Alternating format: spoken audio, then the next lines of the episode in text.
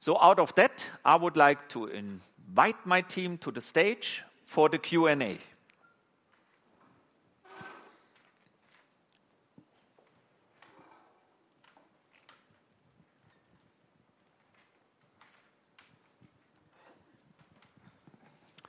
So, I got the microphone here, so I can go to the power now. A question. I mean, when you present what you can do on productivity, it's all uh, very compelling. But uh, my question is, customers who do not buy, what's the typical argument? And, and is a general rule of thumb, how short a payback time do you need to uh, convince a customer to invest?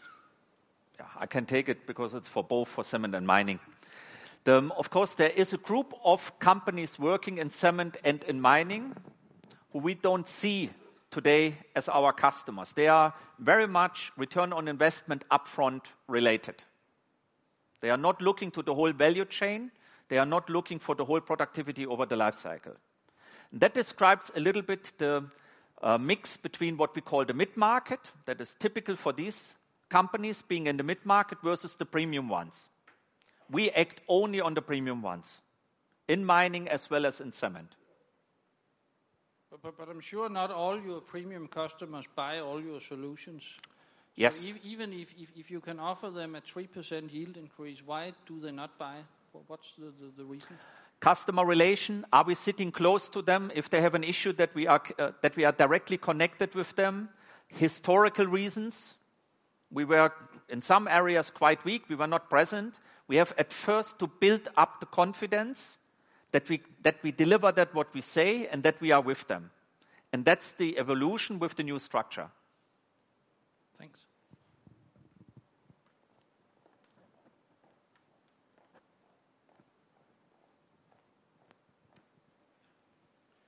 Hi, Markus Almerud from Kepler Cheuvreux. A couple of questions. First, on the 3%-4% market growth in in the mining.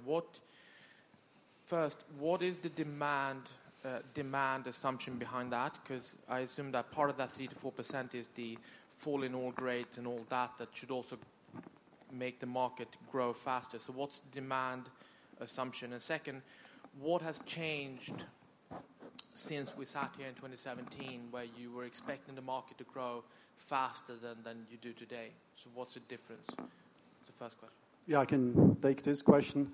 Um, To your first question, uh, what is, uh, uh, I mean, this um, 3%-4%? I think the assumption is, as you say, that the consumption of minerals and metals is lower than 3%-4% because the global GDP is dropping and of course, the global industry production is contracting.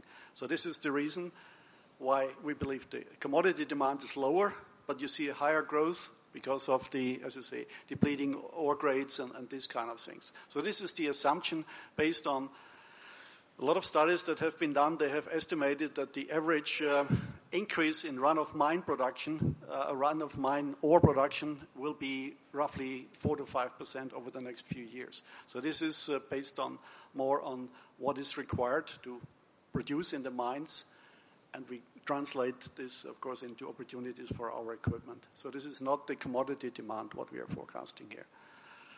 Why is this lower? As I said before, of course, the outlook, honestly, because based on the global economy and all the other things, what you read every day, has, uh, you know, uh, subdued the assumptions uh, for the industrial demand. And This is, of course, also having an impact with the reluctance of the customer to invest. And of course, this is um, having an impact on the growth. That's why we see the growth uh, rates now a little bit lower than what we have seen it two or three years ago.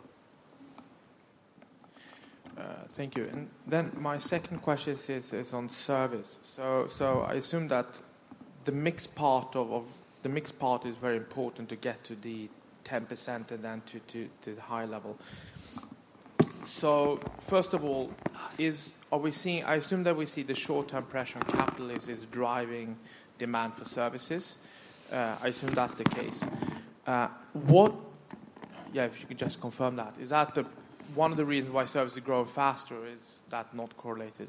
Yeah. I think what you, what you saw from Dian was that by localizing some of the service offers, we're able to capture more of what you can say smaller service jobs that we were not capturing before. So we believe that this whole regional structure we have created gets us closer to customers and enables us to capture more of the aftermarket business. Uh, but also what we see is when uh, uh, when some of the big capital investments are not happening, then it's partly substituted with more with more service business. And when you're not getting new permits for for bigger mines, then of course you have to produce more in existing mines. And that is captured to a very large extent in our service business. So what you saw from all the presentations is that service will grow faster than capital over time. And that is what you have in the mixed block in in the bridge to a higher profitability. How much of your installed base are you capturing today? We have actually differences between mining and cement. Yeah. On the mining part, it really depends uh, from geography to geography. Uh, I mean, uh, globally, we are covering approximately between 30 and 40%. Cement? Yeah, cement similar. Okay.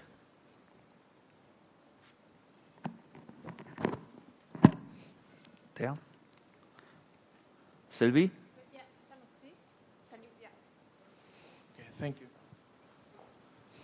Thanks. A question regarding your midterm targets. Um, Do you think that would be more kind of a straight line going uh, going forward, or would be more back-end loaded? Not to give guidance for 2020, obviously, but um, yeah, how should we think about this playing out in the order intake? That is more back-end loaded because Lars can take that actually quite detailed. Voilà. Yeah, so I think what if you really look at the medium-term bridge, what is going to take us there? So the first thing was the mix element where we we do see that we will get a higher share of uh, of service uh, already next year and then in the following years. I think the the message we tried to convey through all the presentations is that service will have an underlying growth year on year and we'll make certain that DN gets it and all the other regional presence gets it. So the the assumption is that service have a so like a, a, growth throughout the period.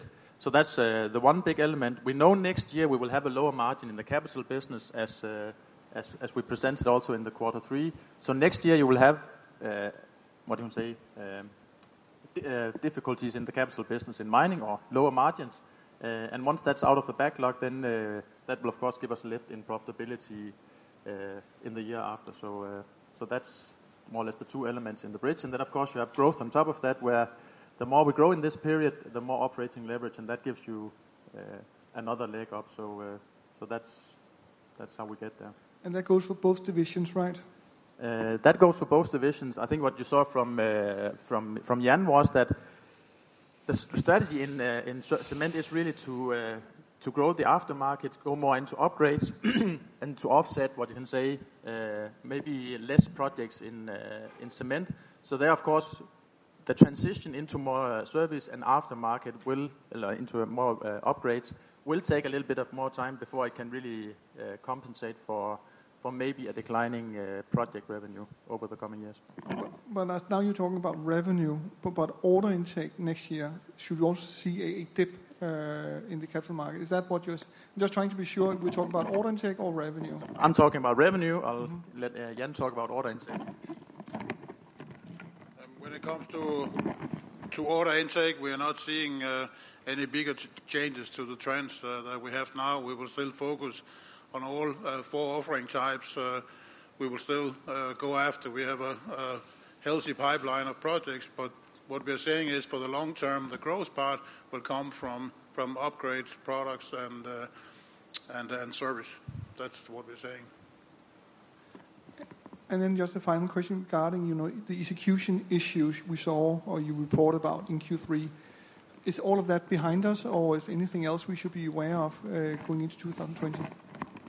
No, there's two things. Uh, one of it was uh, the corrections, what we did to the backlog in quarter three, but also the corrections uh, we have made on the backlog, which will be executed in the future in the next five to six quarters. And this is the 120 million impact, what we have said, you will, what you will see in the future. So um, we have reviewed and reassessed all the risks. The risks are under control, but unfortunately, they have led to a lower profitability of the capital business. And to transfer this out will take uh, uh, four to six quarters. Okay, thanks.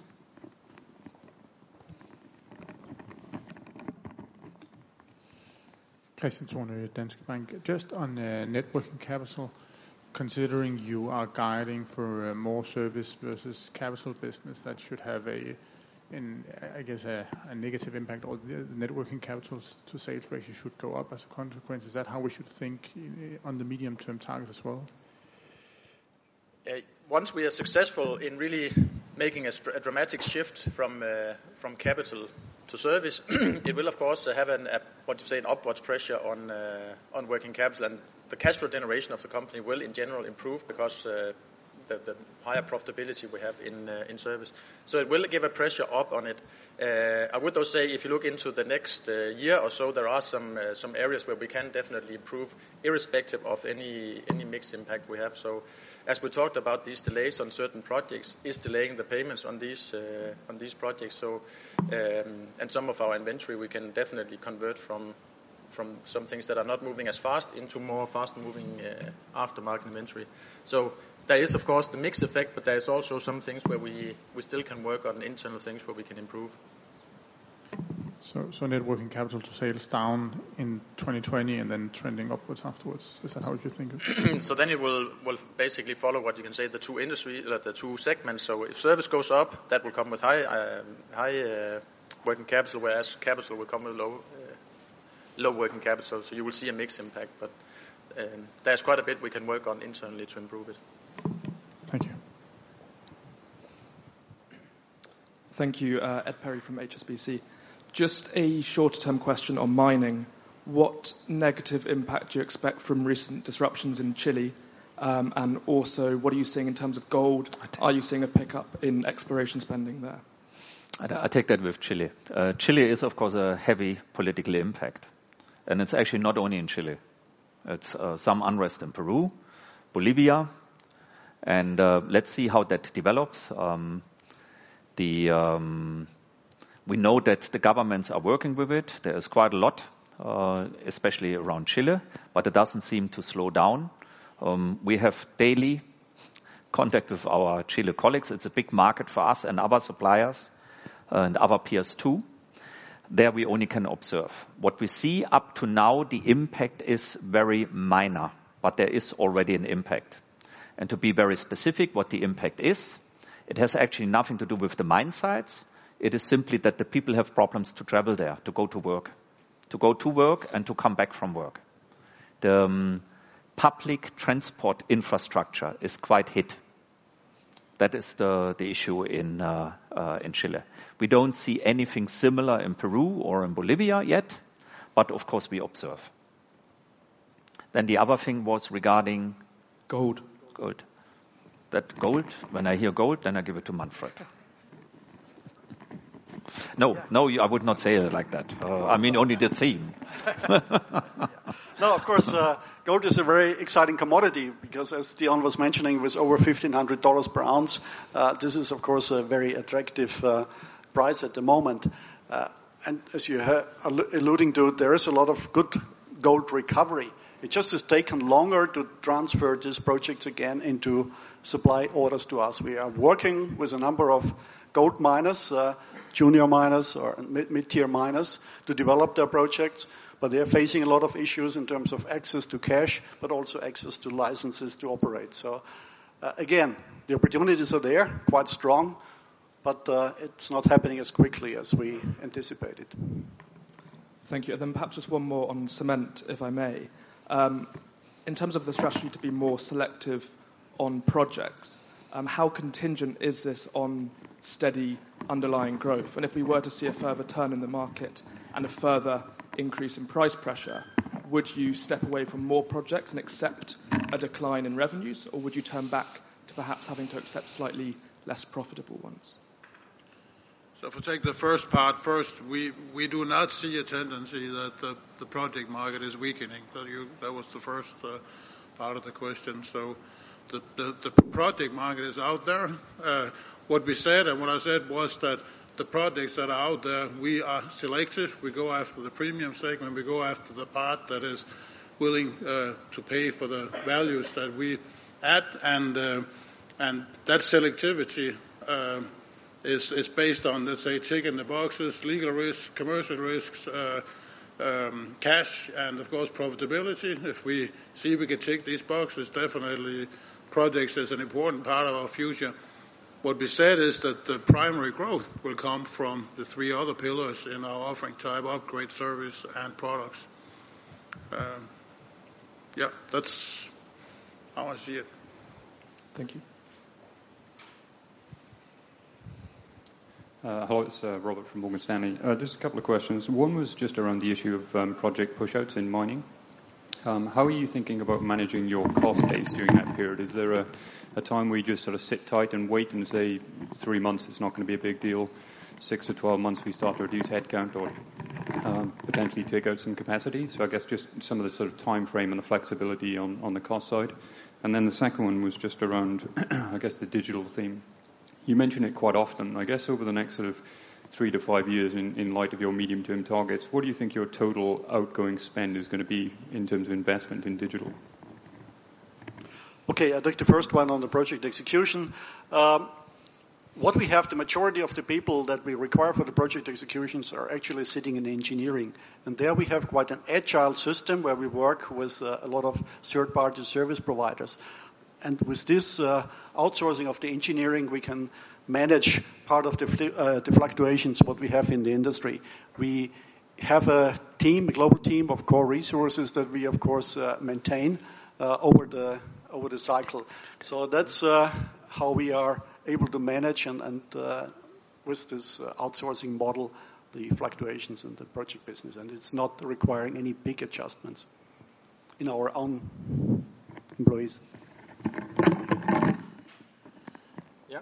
So on the on the digital part, what we were, the way we run digital is really that we have, uh, what you say, some of the cost is fixed cost management cost that sits in the SG&A cost. So you can you can see a lot of that is already in the run rate.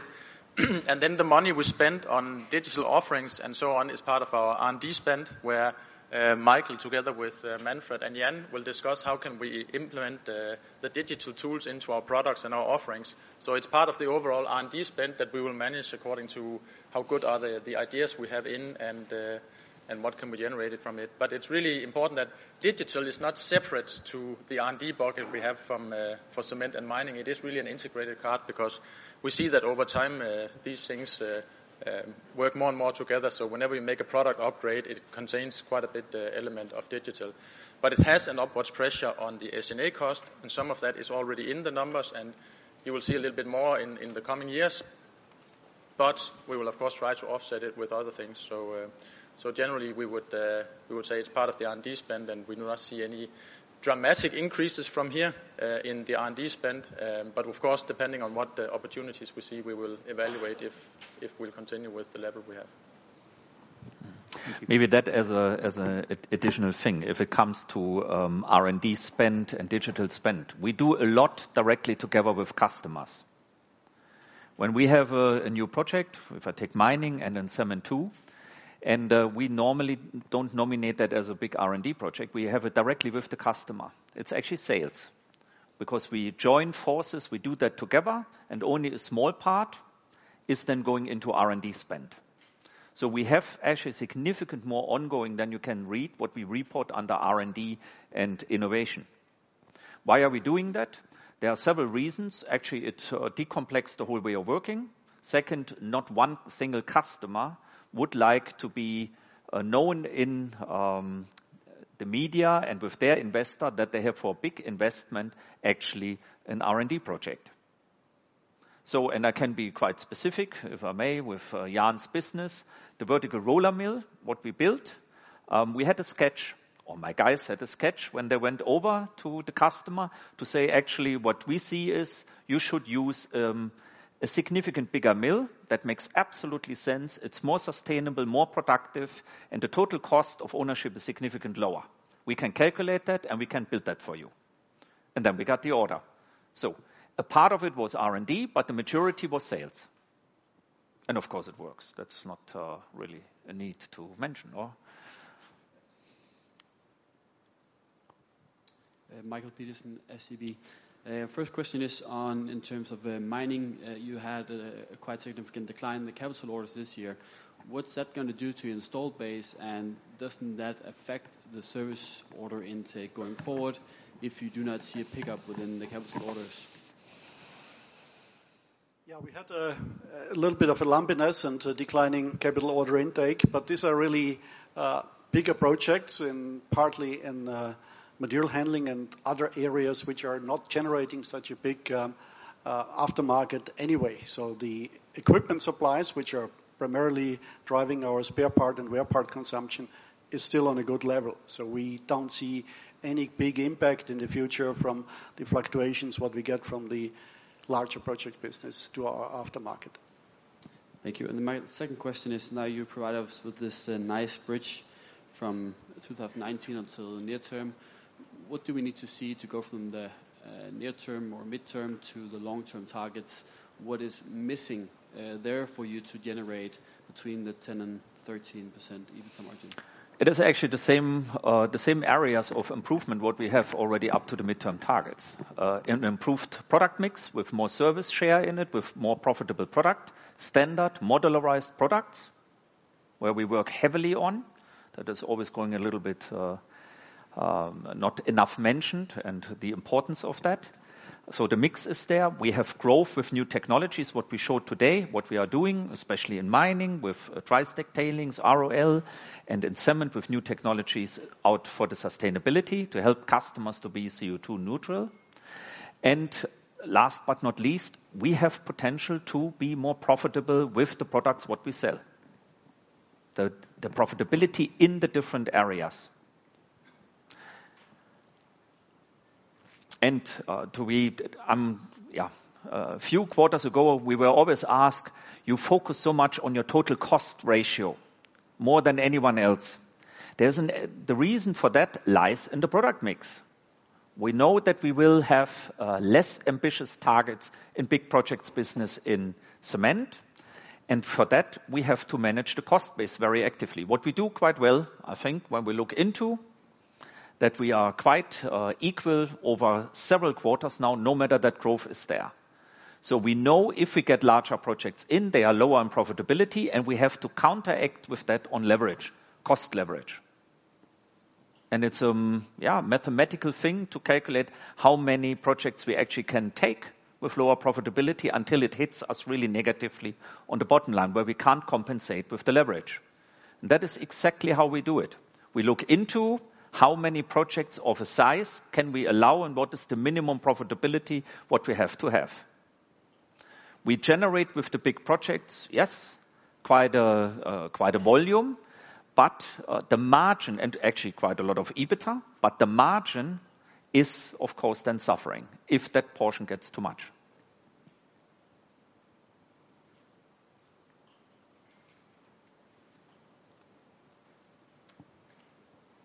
There was.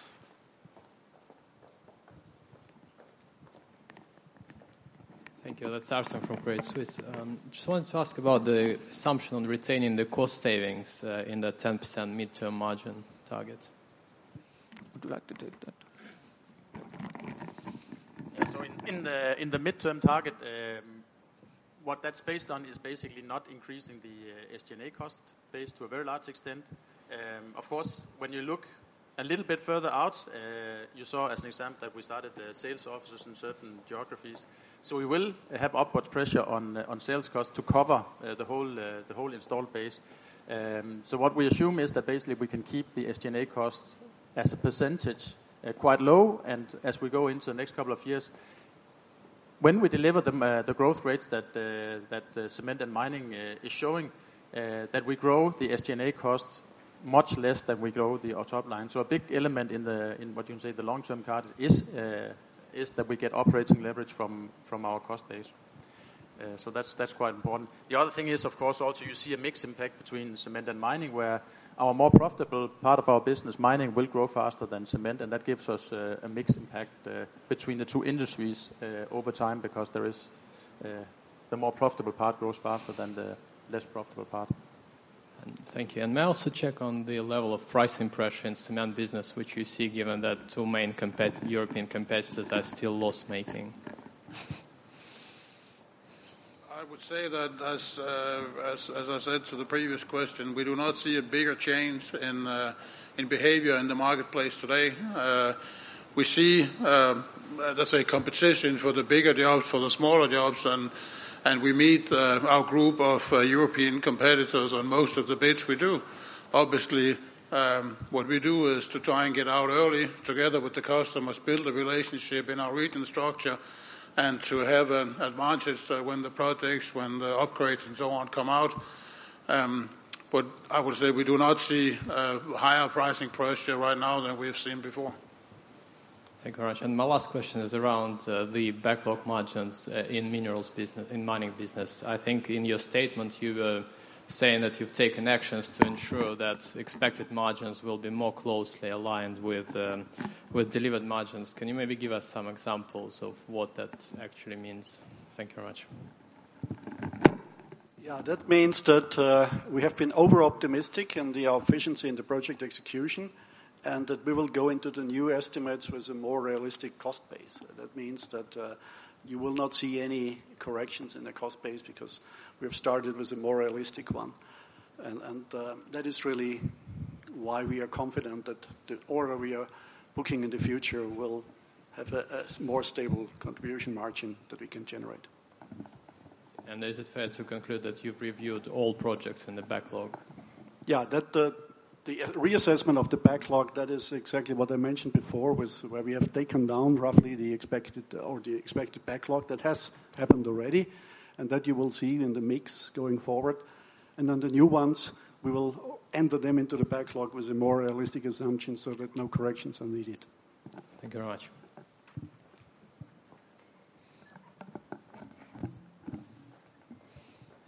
A few questions from me. It's Claus Almer from Nordea. Coming back to this backlog issue, um, so you are saying that you are too optimistic. That was also the uh, message at Q3.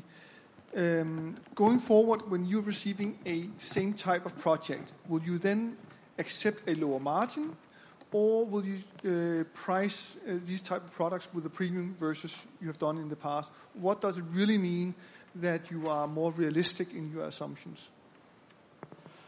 No, we will not uh, take projects uh, with a lower margin. The reason why we're making these corrections are different ones. It is a combination of internal efficiency issues, which we will fix with the new structure, and it's also a combination of making business with certain customers where it was very difficult to enforce our contract. And with our new approach with the contract and claim and risk management, we will also take care of this. So we are just more careful. We are operating in certain culture where the claim management and the pushing the customer for paying additional costs on projects has not been implemented. But with the hub structure, we will address this. We will not allow that people are providing extra services and extra time on projects without asking the customer for compensation.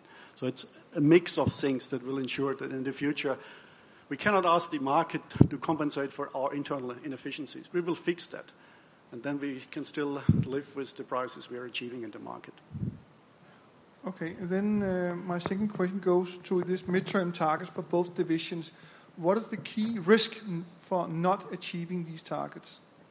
Yeah, the key risk, of course, lies in the overall business sentiment. That's clear. We think that um, we are well positioned. We have, uh, yeah, you can actually say, based on our regional weakness from historical reasons, we have quite a good potential in front of us that no one can take away. We have it. We see that we are successful where we where we go actively close to the customer in relation. So what is the risk? The risk is, of course, uh, the macroeconomics. But we don't see that as a risk because it will hit each and everyone. That's then the environment where we have to act in. And um, we look quite a lot area by area um, how business develops, where we see political, like in Chile. I take Chile as uh, an example. U.S., China, and so on. There are not only downsides, absolutely not. The news on the world market, if I may say so, is quite negative at the moment. When we go around, there's a lot of more positive talk. Okay, so there's no internal risk. It's all about macro. And if that's okay, then you achieve the targets. Is that what I hear? You know, um, since several years, we work on uh, improving structure, KPIs, and so on. And we had one hit now, one hit in six, seven years, and we take care of that. We didn't like that. We take care of it. And it's then gone, and we take our hit and our learnings out of it, which is absolutely right. So when we look into internal efficiency, we have today a complete different setup of control versus that what we had years back. And Dion said it nicely. Um, he has uh, two groups now sitting on him and controlling. Yes, um, I would not call it controlling. I would call it support, help, enforcement, encouragement.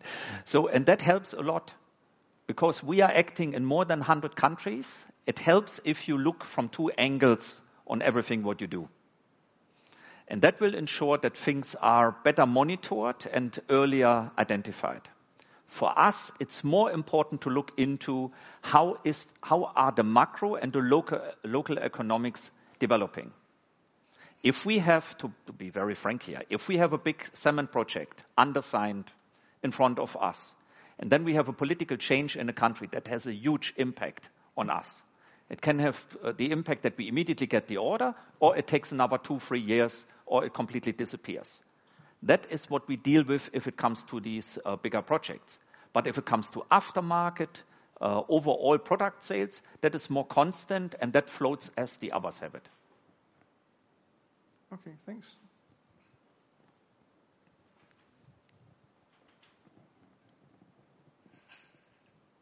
Hi, it's uh, Robert from uh, Morgan Stanley again. Just a couple of follow-up questions. Um, the first one was, I think, just around M&A and the portfolio. Um, there's obviously been a, a, fairly significant merger within the sort of downstream mining sector um, recently. I just would be interested to hear your thoughts on how, so far, the competitive dynamics have changed in discussions with customers and what your expectations are for the next few years. And are there any bits of your portfolio that you feel like you need to add to um, in, in the next sort of two to three years? Is the first one. And then the other one was just around some of the environmental offerings you have around uh, rapid oxidative leaching or the tailings offerings and these kind of things. How, how are those discussions going with customers in an environment where we're talking about larger projects being pushed out? Is that a segment that's being disproportionately hit right now because of uh, cautiousness, or are people still willing uh, to spend on those uh, on those things? Yeah, I take that M&A part. Um, and the rest you take.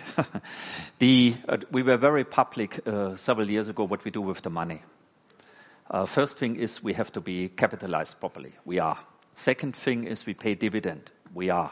Third thing is organic growth. We do a lot. We do huge amount. The whole organization is up and running on that. And we think we are quite successful. We announce each quarter some landmark innovation, and there's significant more behind. So the fourth is then to have acquisitions. And we look for acquisitions. We did some uh, AUTech, IMP, mining systems from, from Sandvik. We, we do that and we divested bulk material handling, for example. And why are we doing that? We look into M&A as an opportunity to get additional business and or competence in the right time with the right reference. If we can't do that organically, then we look for, for M&A. So that's, that's the thing. We are completely open for it. If it comes to the consolidation in mining and so on, that's actually your area if you would like to talk. No, that's uh, not too much talk about the consolidation. You talked about it, but I'm happy to talk about the uh, things, uh, what you mentioned about the ROL and especially the tailings, what interest we see here. I think um, I was in Brazil last week. you might have seen that uh, Vale came out and said, for example, about 10% of the tailings dam have a structural problem. So you see the urgency what these companies are having, and they're very eager to talk. A lot of these companies have not triggered the investment yet, but they're all under pressure. I think, as I mentioned, the ICMM had just a meeting uh, where they have asked 800 miners to each confirm the status of the tailing dams, and if there's any issues, they need to report and, and, and so on and so forth. So there is a quite a, a movement in the industry. Uh, it has not really shown up in own intake yet, but we are, as a front runner, well positioned, and we expect this to happen in the not too distant future. Maybe just to follow up on that, how, how do um, competitors' other technologies, so whether it's sort of pumping or dewatering or maybe slightly less efficient methods of uh, taking water out than, than you're offering that's significantly cheaper, are people making bigger traction on those types of orders right now because the spending is tight, or, or is that not the case? No. I mean, uh, you might have seen Codelco, for example, just went out and said, "Okay, we're going to invest a $1 billion in a desalination plant in Chile to supply some of their mines," and so on. So it's, uh, they're all under pressure to find solutions for the water. Of course, the solutions are different, and we are working in a wide range, primarily in the dewatering of the tailings. And we are working with this. I mean, one of our main competitors buying filters from us because we are a leader in providing filters for a certain amount of red mud and other materials.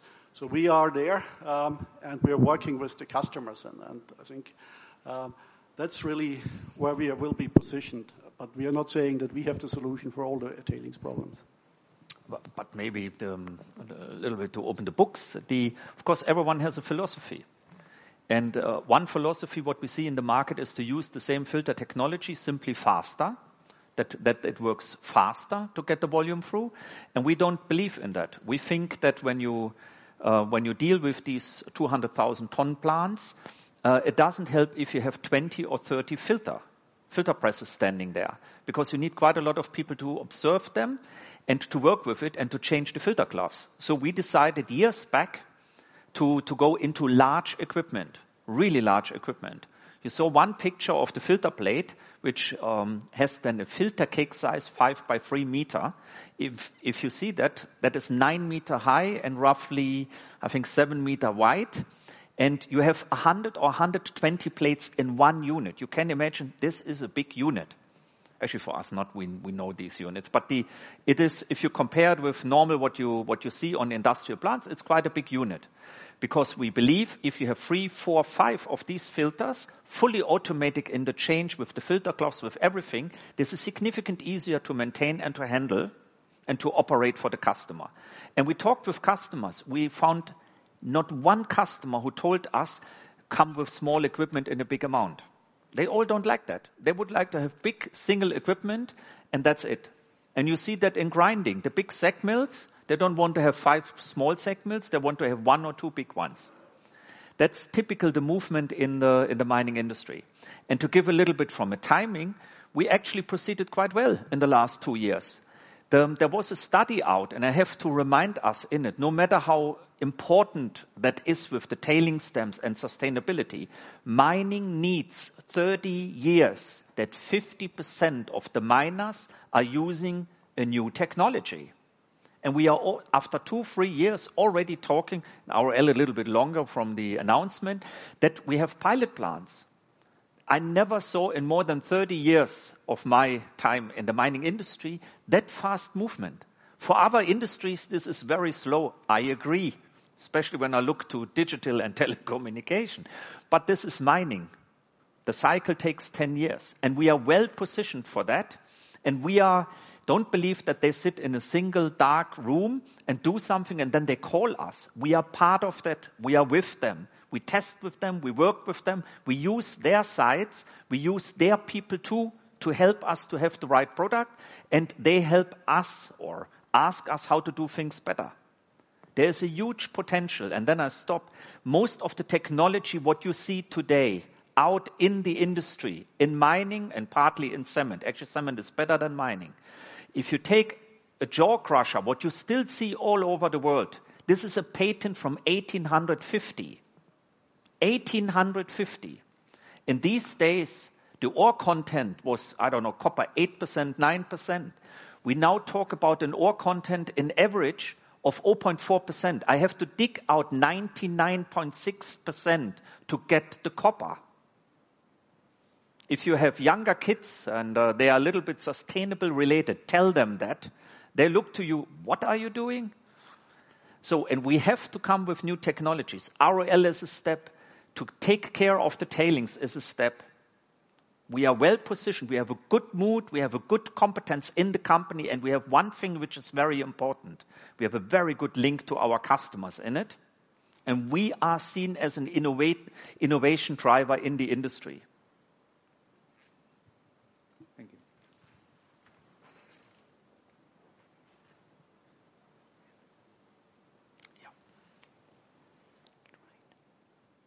So, um, I was just, of course, by my group CFO, informed that we are actually over the time.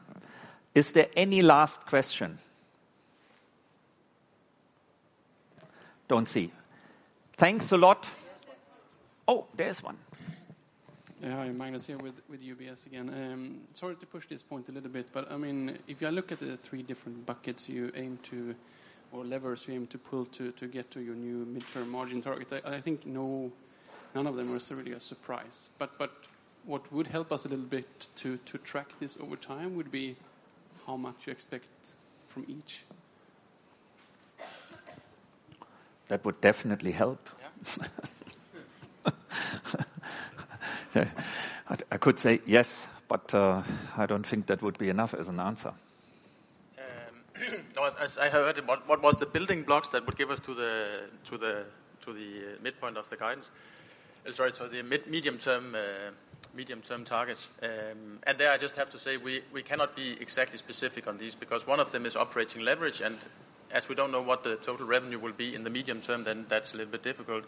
Um, we do see that uh, that service will be a growing part of our business. So you will see that in every single quarterly announcement we come with, what is the order intake in service. And that is the one biggest driver we have for for getting there.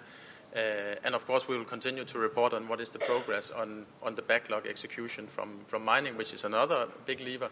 So uh, so we will report on these. And operating leverage really comes with the revenue. So you can more or less also, uh, what you can say, follow that on a on a quarterly basis. But these are, of course, not parameters that are 100% in our control, but these are the driving forces for the medium-term guidance or targets. Targets, yeah. So I don't see any other hand signal.